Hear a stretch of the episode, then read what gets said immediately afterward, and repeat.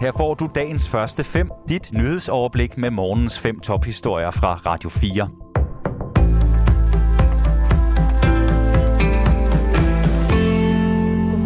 Det er torsdag den 14. juli, og her der får du dagens første fem nyheder med Sofie Levering.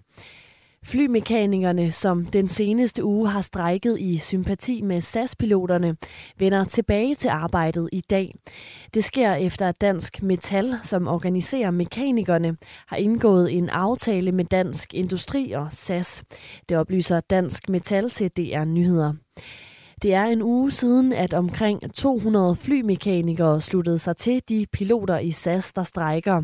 Og SAS svarede igen med en lockout af både piloter og flymekanikere.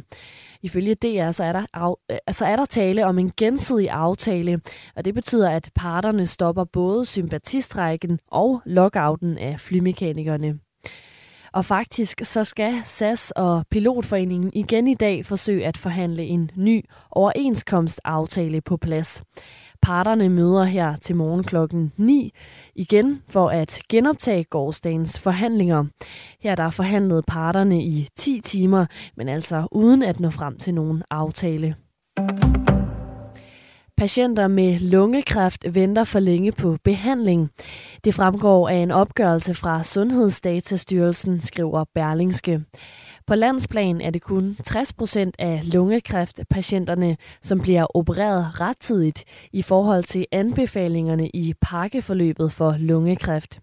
Pakkeforløbet er fastsat af fagfolk og skal give lungekræftpatienterne bedst mulige chancer for at overleve. Og det betyder altså, at over en tredjedel må vente længere end tidsfristen, der er på 44 dage. Og det er ikke godt nok, mener formanden for Patientforeningen for Lungekræft, Lisbeth Søb Søbæk Hansen. Det bør fungere bedre, men der er desværre også nogen, der går for længe med symptomerne og først kommer ind i systemet, når kræften har udviklet sig så meget, at det kan lade sig gøre at operere, siger hun til Berlingske. Og hun tilføjer, at lungekræft skal og skal opdages i tide, og at man derfor bør blive bedre til at opspore og behandle kræftformen.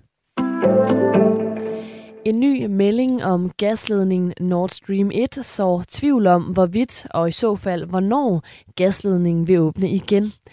Det statsejede russiske gasselskab Gazprom er nemlig i gang med vedligeholdelsesarbejde af ledningen.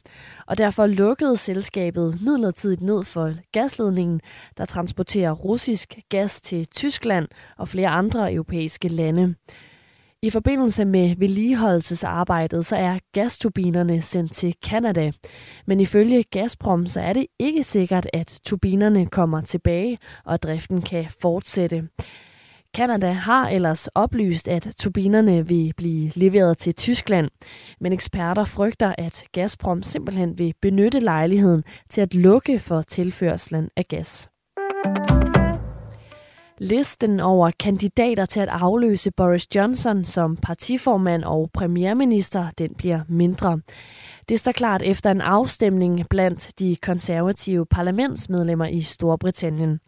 Her lykkedes det nemlig ikke den tidligere minister Jeremy Hunt og nuværende finansminister Nadim Sahavi at samle stemmer nok til at gå videre til den anden valgrunde i dag.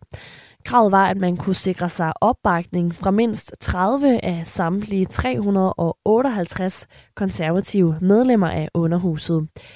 Det er den tidligere finansminister Rishi Sunak, som fik den største opbakning fra sine konservative partikollegaer, og han er i spidsen med 88 stemmer. Imens så fik udenrigsminister Liz Truss 50 stemmer. Senest den 21. juli så skal feltet være indsnævret til kun to kandidater. Og hvem der så til sidst står som vinder og ny leder, det skal afgøres hen over sommeren.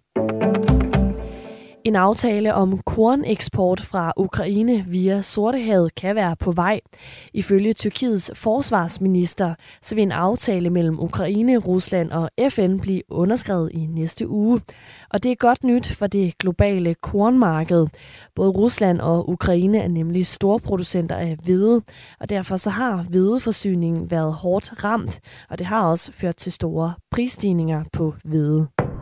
Dagens første fem er tilbage igen i morgen tidlig. Hvis du har brug for en nyhedsopdatering inden da, kan du altid fange os i radioen, på nettet og i vores app. Vi høres ved til dagens første fem fra Radio 4.